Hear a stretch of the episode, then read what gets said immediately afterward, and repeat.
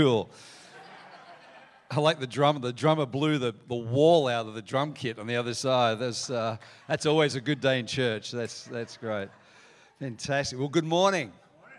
So good to see you all. What a privilege, pleasure it is to be in this amazing church. And uh, I have, I've been here once before, and that was maybe two years ago, I think, roundabout. And uh, it's just so good to see it growing. And plus, you've moved on the other side of town. It's almost like a brand new church. Uh, and what a great area this is.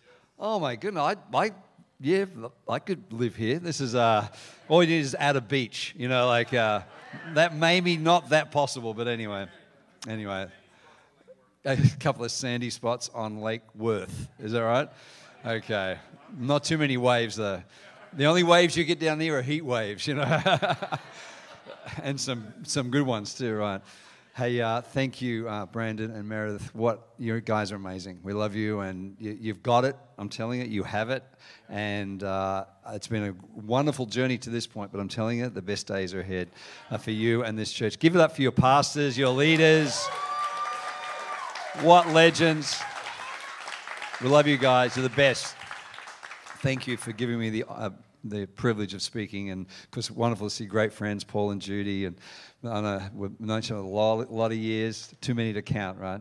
So we love you guys, and uh, love for my wife Bernie. Uh, Bernie and I, uh, we're married. Uh, who's glad about that? And so uh, we've been married for 38 years this year, which is pretty cool. Just about the reason she's not here, we usually travel together. We're from, by the way, we're from Sydney, Australia, if you couldn't half tell. Uh, and uh, we normally travel together, but our youngest child is about to have her third baby in about three days, four days. So, and that's going to be our sixth grandchild. So, so that's cool, eh? We're, we're very blessed, and uh, we love being grandparents, and it's a great, great stage of life which is awesome. We, we live in the northern beaches of Sydney. I'm sorry, I apologize, uh, but I, am really not sorry at all. uh, and it's, it's a joy to be. I love the fact that our, our movement is, uh, it's not really a movement, it's really this like giant C3 family. It's just, it's just this big clan, it's, it's, it's a tribe. And it, it sort of looks slightly different in different places. We've currently got 13 regions globally around the world, nearly 500 churches that started with this little group of people, you know, 12 people in the Dee Why Surf Club in the northern beaches of Sydney, 1980. Uh, and Bernie and I walked in three weeks after it started. And uh, you never know what future there is, you know, like, but when we walked in that little church, that tiny little building, the little Catholic school hall, and Pastor Phil and Chris Pringle up the front. They had this vision in their heart. They had a vision originally to. This was their vision. Their lifelong vision was to plant a church in Sydney and see 500 people in that church. They thought if they achieved that over their whole life, then they can be happy and go to heaven. Uh, so obviously, a lot more than, than that has happened, which is which is cool. But God, God's plans for you are better and bigger maybe through a few wildernesses, you know, maybe a few, but, but that's all part of the journey, right? Uh, and, uh, and look, I'm, I'm, look, we've been in this thing for 37 years. And, and when we, Bernie and I walked in, and, and we were Christians, but only newly saved, but we didn't belong to a church anywhere. And so, you know, from our, we, the background we came from, it was like getting saved was like being delivered from the church uh, in terms of our view of what the church was our experience of it. And then we realized after a little while that, hang on, we need to belong somewhere. We need to fellowship somewhere. So God led us to this place. We walked in, it was just a little Catholic school hall. There were 20 people in this room. And, and it was brand new, and, and uh, there was an old piano and a violin up the front playing. That's the beginning of C3 music. Uh, Pastor Chris Pringle was up the front leading worship in a tartan skirt. I remember that. Uh, and she was doing the Pentecostal two step. Who remembers that? I can still do it. Uh, and uh, and it was so weird. We Chris, there's a long story. We, we, we, we got told it was the wrong venue. Uh, they mostly heard we were coming. Uh, but they, we went there and they'd moved venue that night. And so we walked into this, we drove into this dark parking lot it was completely empty. And we thought, what happened? And uh, so Pastor Phil sent, just by chance, he said, go down to the old venue tonight. Said, this young guy, go down to the old venue just in case someone has gone to the other venue. And it was us in that parking lot going, I don't know, what's the deal? It's amazing. Uh, big doors swing on very little hinges. And so it's, it's, it's the little things in life. That, that little decision of a leader, the, the care of a shepherd, to think about the little things is super important. We think it's about the big things in life, it's all about the little things. It's the little things that add up to big things. And so we, and we walked in the back of this church, and past, I had a pair of board shorts on and a t shirt. I had long blonde hair. I had hair. who cares what color it was? and uh, so then Bernie had long blonde hair as well. She still got long blonde hair. Uh, and walked in. I think my hair was wet. I just got out of the surf and had a pair of board shorts on. And, and, my, and Bernie and I were there, and, and we, our eyes, Bernie and my eyes, like connected with Pastor Chris. And we t- Bernie and I turned to each other and said, We're home. Because we discovered, here's what I've discovered. This is not my message, just a little sort of, throw, not throwaway, hopefully it's not throwaway, uh, is that in Christ you discover eternity but in the, in the house of God, you discover destiny. And so, it, many people, there's like a, I don't know, there's, there's a disease through Christianity where people, are, uh, they're in Christ, but they're not, they haven't discovered their place in the body of Christ. And it's super important that we find where we belong because believing is one thing, but belonging is another thing. It's at the place of belonging, at the time of belonging, that you then become, your gifts begin to come to the surface. And because eternity is about you, but destiny is about others. And so it's, it's important that we, we begin to help a dying world see the light of Christ. And, and, uh, and you find that in community. And community is super important. And community is best expressed in church. Remember, who's with me today? Anybody? All that stuff uh, super important. So we've yeah we've just walked the journey. We've done every every conceivable role served on every team and what have you and that's all part of it. And look i'm not that talented at all trust me i'm not. And i'm just i just keep walking. And uh, and so others have just fallen off. And so pastor phil looks up and sometimes i'm the only one standing. So like oh you'll do. And so so uh, just keep walking. Keep walking. And, and and god will open doors not because you, you don't need to be that talented just keep going and don't give up and don't get diverted by the things that the enemy wants to divert you with. Keep on track. Keep on keep on the journey with God. And I'm telling you the long-term blessing of that in your marriage, in your kids, all of our kids are in Christ. All of our kids are serving the Lord. Uh, like Brandon said, our, our son's in Brooklyn there. He's up there reaching all the the hipsters uh, of Brooklyn, Brooklyn, New York. You know, you know, you know. I'm talking about. You know, like uh, you know what I mean? You know, like you talking to me? What's you know? Uh, I, I, lived in New York for nine years. I, I can speak New York for one. Here's the key to speaking New York: throw a W in, in every word. So it's not coffee; it's coffee. It's quaff, coffee. You know, like. And in the morning you drink coffee and you take your dog for a walk. You know, like. Is that pretty good?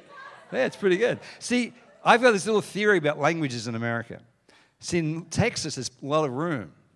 So you, you spread your words out and you speak out of the side of your mouth, you know, like, uh, but in New York, there's not much room, so everything's squashed up, you know, like, you know, what do you mean? My, my, my name is Tony, you know, like, uh, even their shoulders are squashed up, you know, like. Is that a good theory? Okay. Yeah, change your life, okay. I better get on with it. I got, a, I, got, I got a lot to share this morning. Who's ready to get into the Bible? Here's the deal the Word of God is the deal. So, this message, I, I really don't have a title for this message, but I thought of it while I was praising and worshiping. The, the title of this message this morning is The Gospel. The Gospel. Because here's the deal we think, many believers think the gospel is for people who don't know Christ. The gospel is just as much for the church. We need to keep hearing the gospel because the gospel is the good news we need to know what we have in Christ. And, and so I want you to turn, poke myself in the eyes, making a spectacle of myself. Um, okay. Luke 15, if you want to turn with me there this morning. Luke 15. I'm just going to share this, this great passage, and we're going to talk about three lost things this morning the lost sheep, the lost coin, and the lost the lost son. And it's, it's not three parable, it's one parable. It's one parable in three parts, and I believe there's some great truth for us this morning in the Word of God. It says in verse 1 Now the tax collectors and sinners were all drawing near to him, and the Pharisees and the scribes grumbled, saying, This man receives sinners and eats with them. I just want to stop there. I find that amazing. There's, th- there's two pieces of the audience there's the, the tax gatherers and sinners. It's interesting that Jesus said sinners and tax gatherers. Why tax gatherers? Of all the groups of people that he could use, because I believe this is that every generation has their tax gatherers. Every generation has their people that people don't like, that are not accepted. And it's the religious leaders, the, the religious people, the, the ones who were rejecting them. And Jesus, there's two audiences. This, this parable is to both groups of people it's to the religious crew and to the sinners. And I love the fact that the tax gatherers and the sinners were attracted to Jesus. I wonder if he, I wonder if they're that attracted to Jesus right now, or wonder if they're that attracted to the church right now. Because unfortunately, we as the church are often more known for what we're against and who we reject. And, and that shouldn't be the case. Jesus was not like that. Jesus' church is not like that. And, and, and if we've become Pharisaical, let's not be Pharisaical. Let's, let's not be people who know for what we're against. Let's be people who know for what we're for. And let's be people for know for what who we accept. And we don't accept only people that are already made and perfect. They're good, they're welcome to, but uh, by the way, none of those exist. But, but we accept people who are not ready. We accept people who, who, who maybe are less than us and, and, or who we think are less than us. But I love the fact that these people are attracted to Jesus and, and the fact that Jesus ate with them and, and did life with them and hung with them. And who are we doing, who are we doing life with?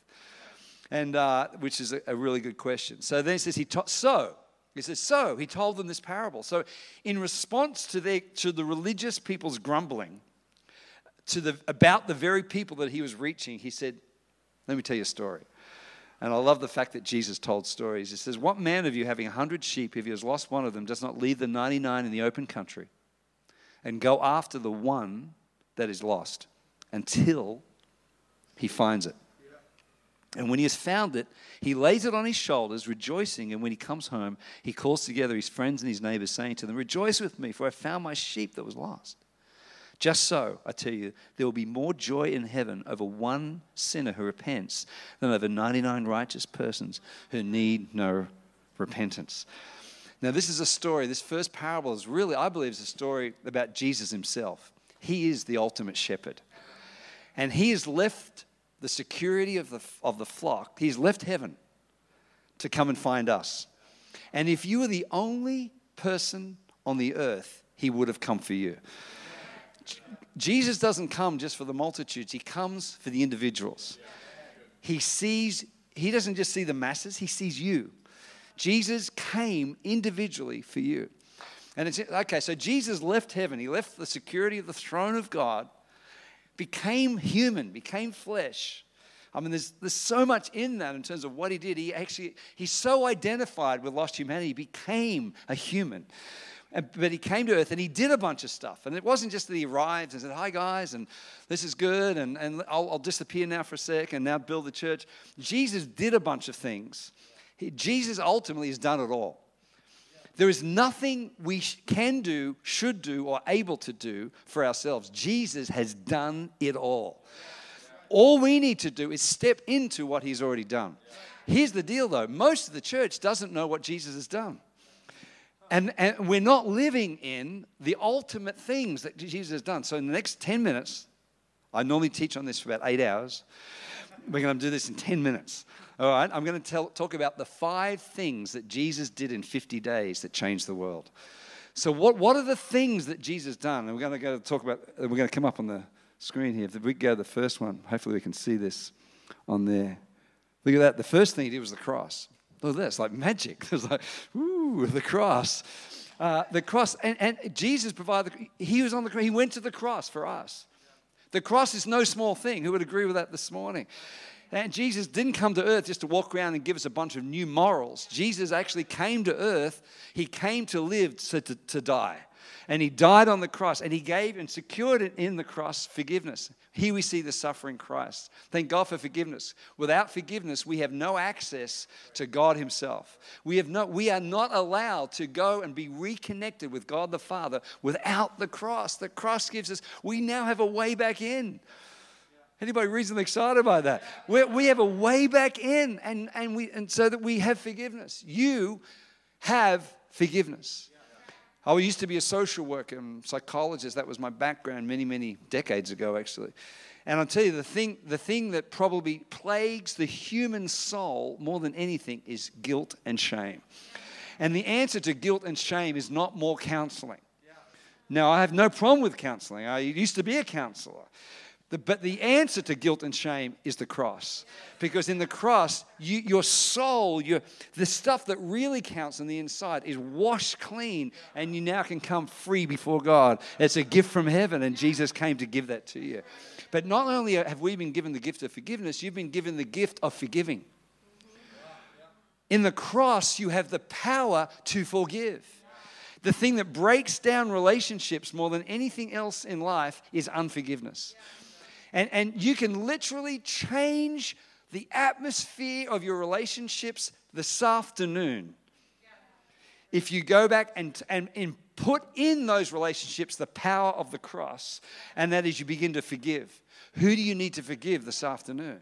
And as you forgive people, I'm telling you, the cross, the kingdom, the life of God comes into the middle of those relationships and healing. Because as soon as the cross gets into relationships, healing, the kingdom, life, love, the joy of Christ begins to get into that. It'll heal marriages, it'll heal father, sons, parents, children, business partnerships, friendships. It will heal your life. And we are called not just to be forgiven, but to forgive.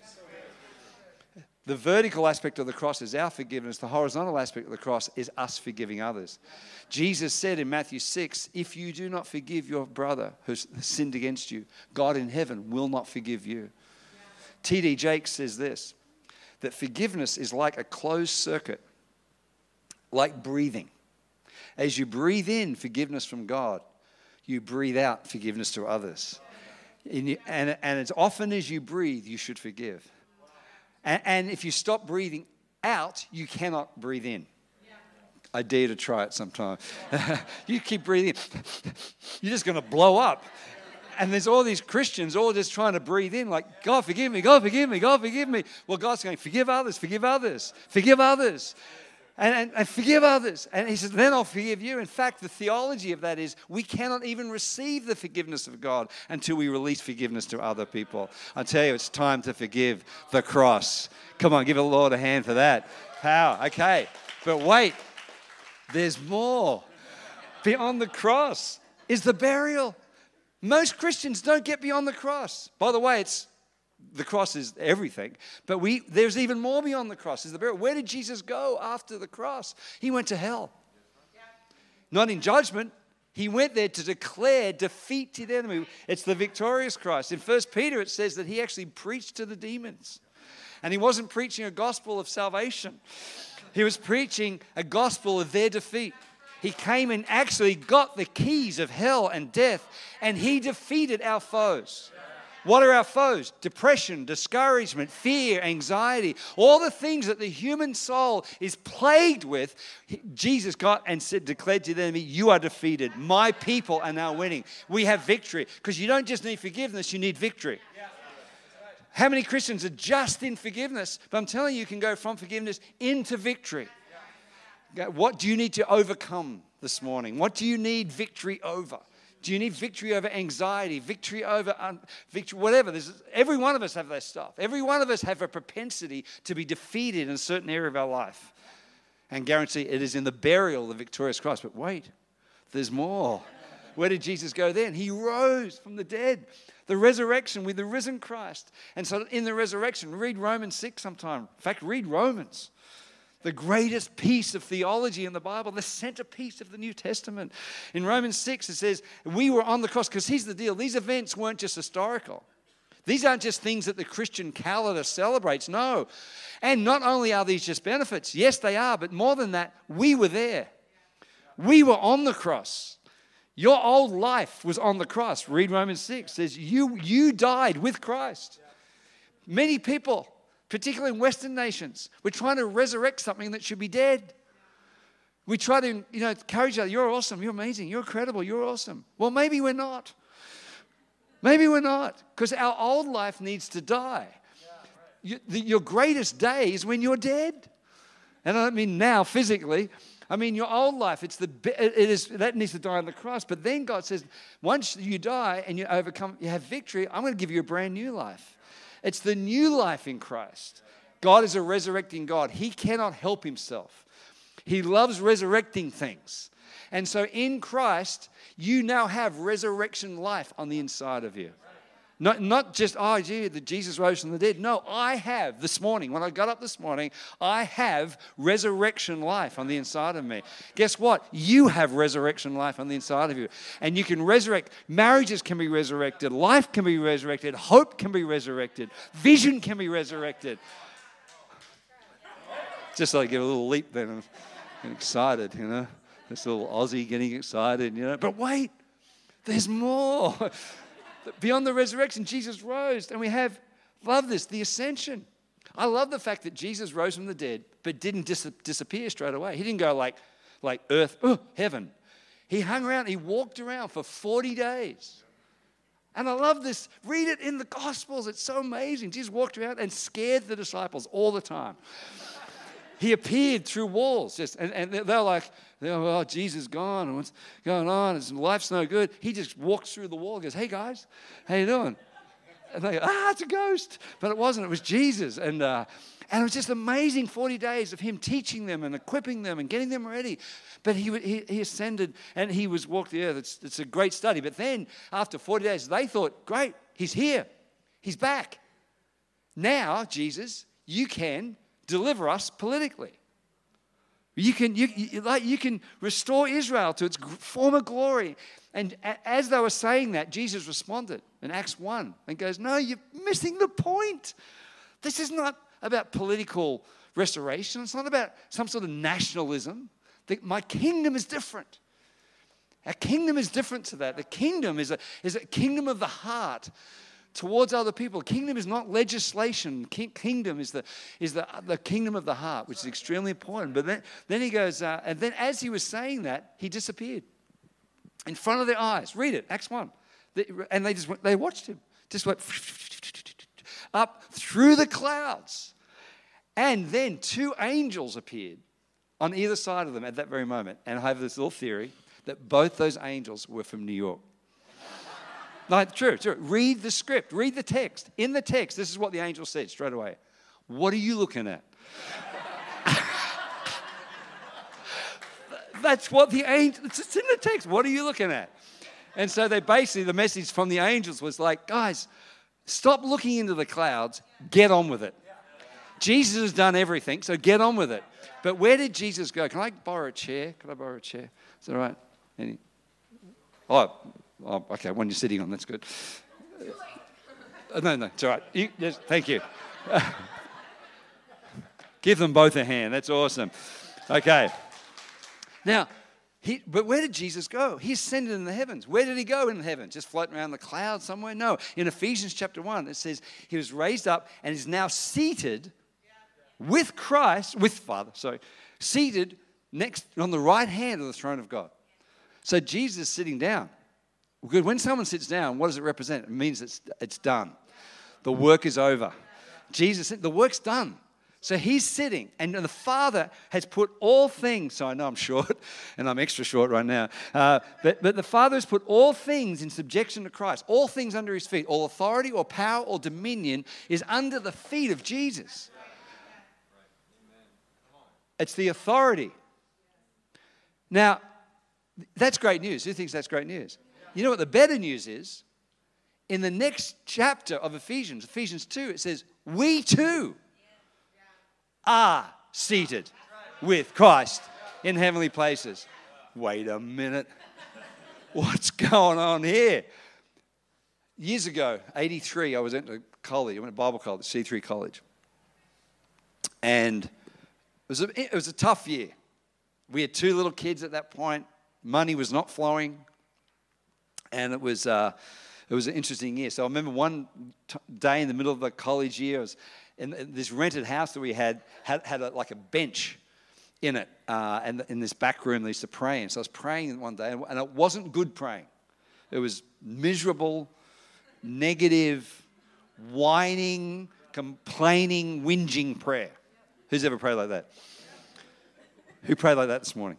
No, no. And I'm like, God, God, what's God? Like, God, oh. it was horrible. And I felt heaven, I felt the Holy Spirit say to me, What are you doing? I'm like, I'm praying. And the, and the Holy Spirit goes, Doesn't sound much like it up here.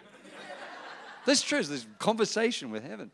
And I felt the Holy Spirit say, Get up on the bench. So I did. This uh, it's only ever happened once. So it's not like some you know weird prayer ritual that I do. Uh, and, and so I got up on the bench, and it's so funny because as I got up on the bench, this scripture came to me, Ephesians 2, like that, into my mind. He, the Lord said to me, You are seated with Christ in heavenly places. Pray from a perspective of authority. Pray from above your problems. You are not under your problems. I have given you authority. I'm not just forgiving you, not just giving you victory, I've given you authority. So, eh, because here's the deal God, most of us are praying about things. God says, no, no, no, speak to things. Jesus said, speak to that mountain. So, what are you praying about that you actually need to pray, that you actually need to speak to? What, what, like, even Jesus never prayed for the sick.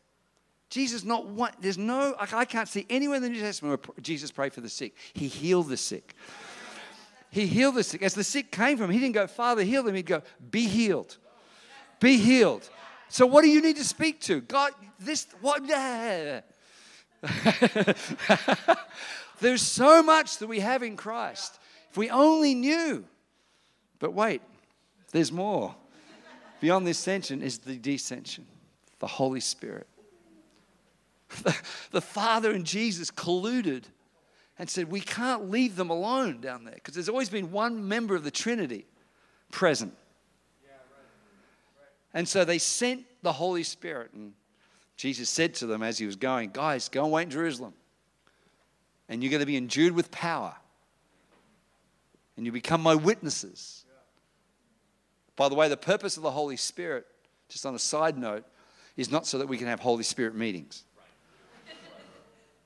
The purpose of the Holy Spirit is that we would become witnesses. Noun, not verb. Not witnesses. Witnesses. It is who you are, is a witness of the grace and love of God. And God wants that. I've got to get moving. So that, but I just hang that, leave that there, guys, because I'll, I'll, come back to the next screen in a second. Because here's the deal. The, the, the next thing, because most of the church doesn't know what it's got. Most of the church is, is, is living sometimes at best even in, in this zone but imagine if the whole church like lived in the fullness of what christ the shepherd has won for us in this thing. Imagine what the church would be. Imagine what our cities would become and what our nations and our families and our households would live in if, if we only knew what we actually had not what god will do for you. God help me. No he's already helped us. He, he's made every move. Heaven is saying now your move. It's your move. It's your move, my move. It's interesting, the next parable, and I won't spend a lot of time on this, is a parable of the lost coin. It's interesting that the sheep was lost in the field, but the coin was lost in the house. it's lost in the house. It's like many people get saved from the field and then get lost in church. There's as many people lost in church as there are in the field. And I'm like, my mission our mission, should we choose to accept it, is that we not only find the lost people in our community, but find the per- person, maybe, maybe the person next to you this morning is just as lost, but they're lost in different ways. And it fell, this coin, this coin fell on the floor in the house. And the coin, there were 10 coins that a bride, that a young girl would collect over her developing teenage years. And on her wedding day, she would have sewn those 10 coins into a headpiece. And she wore that headpiece on her wedding day. And it represents the covenant between the bride and the groom, between the church and Jesus. And each coin is, represents a life, it represents a calling, a gifting. Every coin counts. And when one gifting falls on the floor, that coin needs to be found. That coin, that life, your life counts. It's not just salvation counts, but your life don't just get found in Christ, but lost in church. Most of the church is inactive. How do we get lost in church? Four quick things. Number one, some people, they're just attending church. None of us are meant to just sit in church. We're meant to be the church. And, and some people are just attending church but not knowing Christ. Secondly, some people are sitting there offended. And they've lost heart, maybe offended by the church, offended by a leader, offended maybe even your own heart towards God. God wants your heart healed. So that, because in offense, you're ineffective. And so God wants you unoffended. Maybe you're here. Some people, the third area is people who've been around in church longer than Noah. You've just been in church forever. And when you first came to church, you were like on fire. You joined every team. But now, after 20 years, 30 years, 40 years, you're like, you're just sitting disengaged. You're inactive. On the th- fourth type of people uh, on the lost in church are young people, second generation, third generation people whose parents brought you to church. And thank God they did. But God wants a direct relationship with you. He wants, he wants you to know Christ. God has no grandchildren. God only has children. He only has kids. He doesn't have any indirect relationships with anyone. He only has kids. And if you're a young person here who's brought to church and you don't know Christ, wouldn't it be awesome this morning if you found Christ? And all of our kids have found Christ along the journey, have gone on that journey. Every kid does in church life because all of our kids were born in church. I remember Josh, who now is a pastor in Brooklyn. I remember when he was four. He was the first baby born in C3. And I remember he was four years of age. We're driving home from church, just he and I, one Sunday night for some reason. Halfway home, he says, Dad, I need to give my life to Christ. I'm like, Did you just say that? A four year old? And I thought, goes, Here's the deal never underestimate the, the, the, the, the genuine seed faith of a child at whatever stage it is, you know. So I, I, pulled over the car, turned the engine off, and led him in a prayer, led him in a sinner's prayer because he'd committed so many sins. Uh, trust me, who's a parent here? Anyone? So we had about an hour's repentance, uh, maybe two hours repentance. Uh, but we both ended up crying, and he had a genuine encounter with God. But he did again at 11 and 12, and again at 15, 16. And so, so kids want to, need to, should be led into a relationship with Christ. But here's the deal the coin dropped on the floor, and I thought, I was reading the scriptures a couple of years ago, I think, well, how hard could it find it? You know, coin drops on the floor, there it is. But back then, the floors were covered in about six to eight inches of straw. So when the coin fell into the straw, the, woman representing the church couldn't see it. So what she did, she did three things. She lit a lamp, swept the floor, and searched until. We need to keep lighting our lamps. We need to keep the anointing oil on our lives. We need to stay in the Word of God because when, when God is on you, you see people. When God is not on you, all you care about is yourself. But when Christ is on you, the anointing is on you, when the Word is in you, you see people. Maybe the person next to you is lost. She swept the floor. So the straw, straw in the New Testament represents the dead works of man wood, hay, stubble, straw. We need to rid the church of religious activity. We need to rid and get back to the basics, get back to the basics of worship and community and, and salvation and the gospel. And as soon as we clear the church of all the rubbish and activity that means nothing, then we see people. Suddenly gifts begin to pop to the surface because every one of you has a gifting, every one of you has a calling, every single one of you has a purpose and a place in the kingdom of God. Every single one. Imagine if the whole church was found. Ah, oh, because here's the deal. Here's the deal. It's because we need, as a church, we need forgiveness, victory, new life, authority, and power. Because the suffering Christ, the victorious Christ, plus the risen Christ, plus the heavenly Christ, plus the empowering Christ, if you put it up on the next screen, is the body of Christ. Yeah. All of those things are the body of Christ. It's not one of them. And if we just go to the next screen, guys, is that the ascension of Jesus and the pouring out of the Holy Spirit must equal the extension of the church. If it doesn't equal the extension of the church, the church stops. We go, Jesus is in heaven. Holy Spirit is good, then it stops. No, it must mean that we go out into the Fort Worth, into Fairmount, into, dare I say, Cowtown. Yeah, I said it, yeah, that's right. It, it is the, the, only, the only result is that we, ex, that we extend out into the community. But the gifts have to be found first because otherwise we're just attending church and, and we just come back for the next Sunday's meeting. No, the church starts, the church really starts in about 10 minutes. And then, so that's, it's us going out there and, and doing the thing. And, because the interesting, the third parable, third part of the parable is the lost son. We, we see, we call it the prodigal son. It's actually, the scripture doesn't call it prodigal son. Uh, actually, Tim Keller believes it's actually more about a prodigal God. The word prodigal means extravagantly, extravagantly wasteful. That God is extravagantly wasteful towards us. He poured out his grace on us that when, when we didn't deserve it. But there were two sons. The lost son went out, came back finally, which is awesome. I love the story of him coming back up the driveway, and the father ran out the father ran out, didn't stay in the house, stay in the house until he saw the child come. Because as soon as all we need to do is turn, 2 Corinthians 3, verse 16 and 18. And when anyone ever, whenever anyone turns to the Lord, the moment a heart turns towards God, the Father is there ready.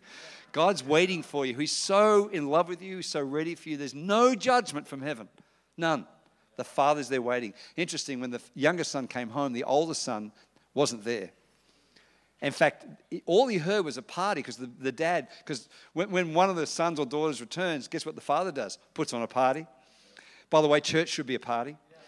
Heaven's a party. Let's get, let's get rid of boring, dead church. Let's have exciting, party filled. Church should be the most exciting place on earth. And so the older son was like, he says, What is that noise? He'd lost he lost what it was to hear the sound of a party. He, he couldn't even recognize the sound. It's, he's lost that. Because here's the deal the oldest son represents the church, the younger son represents the world. It's interesting, in both of the other two stories, somebody went out to find the lost thing, except for this story, because it's the older brother's job to go. It was his job to go and find the lost son. The lost son shouldn't have had to come by him, back by himself. It was the older brother's job to go and find him. Because it's the father's job to receive, but our job to rescue. And so we are the rescuers. We are the older brothers, but unless we're found, unless we've got our coin is off the floor of the church and reestablished back in that covenant, then all we see is our own needs and, and us needing to attend. And, but really, there's, there's a lost world out there that, that, that needs saving and blessing. So there's the gospel. The gospel is all three things. And God wants that. And maybe if I can have the band up right now, it'd be great. And uh, so uh, why don't we stand to our feet as we finish before I hand it back to.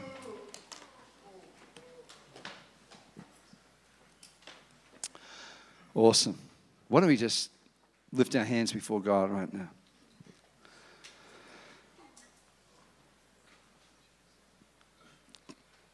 God's on you right now as a church. Presence of God is filling your heart, filling your life. God is good. Thank you, Jesus. Why don't you just begin to pray as a church, as an individual right now? Begin to pray. Maybe one of those things, maybe Maybe it's like, hey, I, w- I want to receive his forgiveness. I want to receive his authority. I want to receive his freedom. I want to receive some power of God right now. Thank you, Jesus. Why don't we lift our voices and just begin to worship him and praise him? Jesus' mighty name. Thank you, Father. Thank you, Father. Thank you, Jesus. Holy Spirit. Holy Spirit. Amen, God. Why don't we just sing this part of this song? One of the greatest things we can do is worship him. So uh, why don't we, can we sing straight to the chorus? That'd be great. Oh, fantastic. You are my life. May you believe.